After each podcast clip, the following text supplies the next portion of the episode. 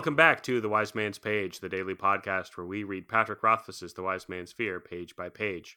This is page 743. I blinked. I beg your pardon? Pay attention for a moment. You're not thick.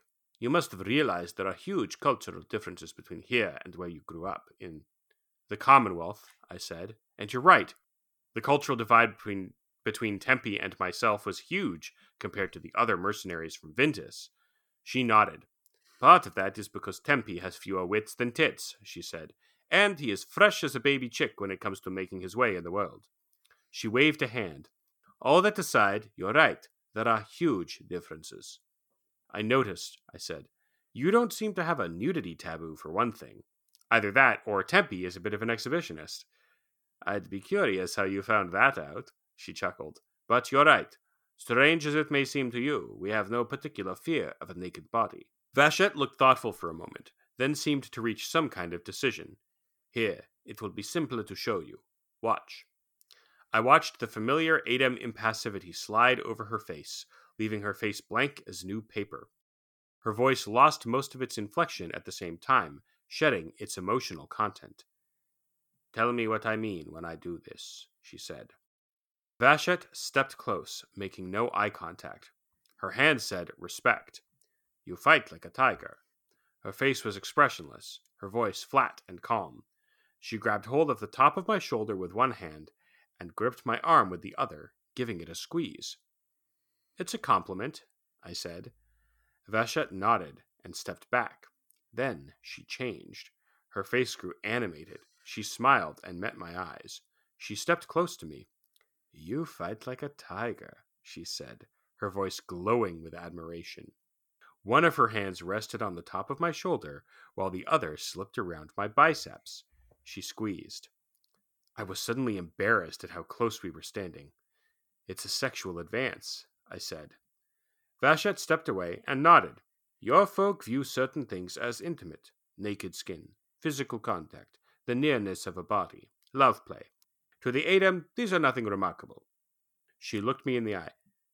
Can you think of a single time you have heard one of us shout, raise our voice, or even speak loudly enough we can be overheard? I thought for a moment, then shook my head. That's the page. I'm Jeremy. I'm Jordana.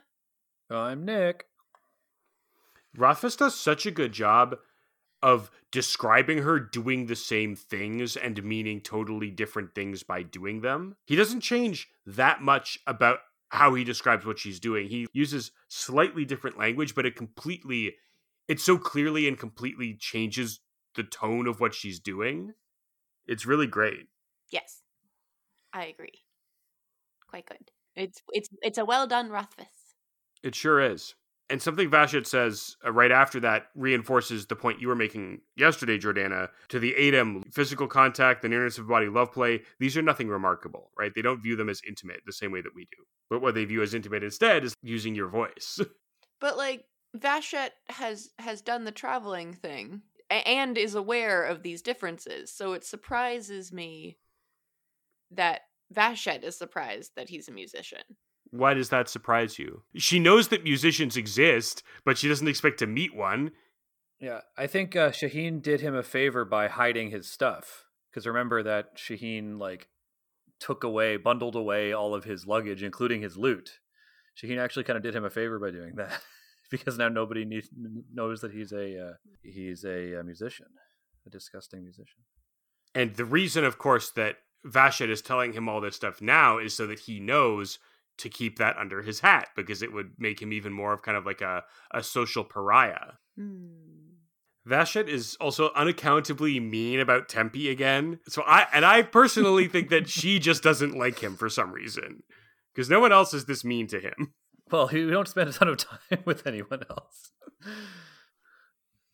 Either she doesn't like him or they have a relationship similar to like siblings who like rib each other a lot.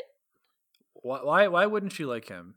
I think she does just think of him as being kind of stupid and not particularly like talented. And I think that that's unfair. I think that I guess I think that if she thinks that, she's not giving him enough credit for for like the ways in which he is different and remarkable. For example, he is quite interested in the fact that Kvothe is a musician. And he is interested in learning how to play music. Even a relatively cosmopolitan, well traveled Adem like Vashet views as like something you should like you don't want your kids doing that. So Tempi is actually more open minded than Vashet, who claims to be well cultured.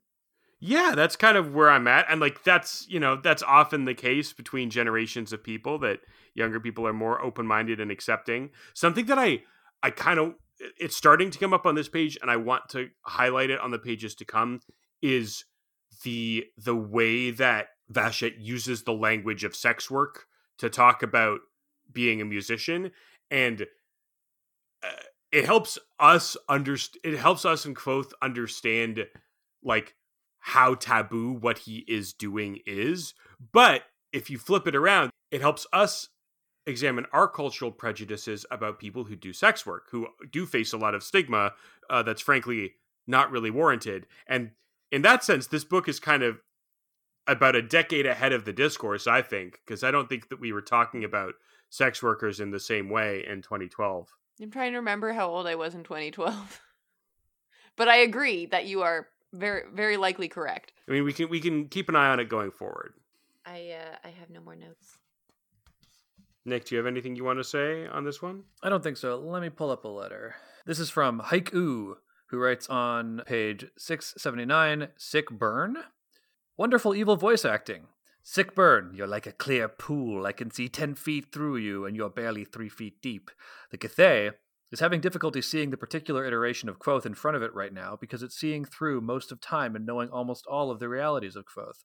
Name and history notwithstanding, the thing that would identify him to the Cthaeh would be his parentage. The fact that Kvothe is three feet deep to one as ethereal as the Cthaeh tells me that Kvothe is, in, is a significant historical figure, and yet it also intrigues me and clarifies that he is not some reborn iteration of Haliax or Tehlu. I mean, how many feet deep would you appear to the, the or a Cthaeh, Jeremy? Cthaeh mentions arrogance as the price for civilization. Signed, Hike U. I don't totally agree with your assessment uh, of what the Cthaeh is taking from Kvothe here. I think that being three feet deep means he's not that that complicated. He's clear and three feet deep, so he can see everything. Like there's there's not much to him. Is what I think he's being, as you say, he's being burned, and I don't think he's having a difficulty seeing this particular iteration of Kvothe. But who knows? It's hard to understand what the Cthaeh is is articulating, and saying. Yeah, I, I think it's an interesting concept that you're that you're putting forward, but I don't think that I think that that's the case. Yeah, I tend to agree with you too, but also you affect my bias. So that's right. And listeners will continue to affect your biases on tomorrow's page. Uh, no, we don't, Jordana. what? The wind.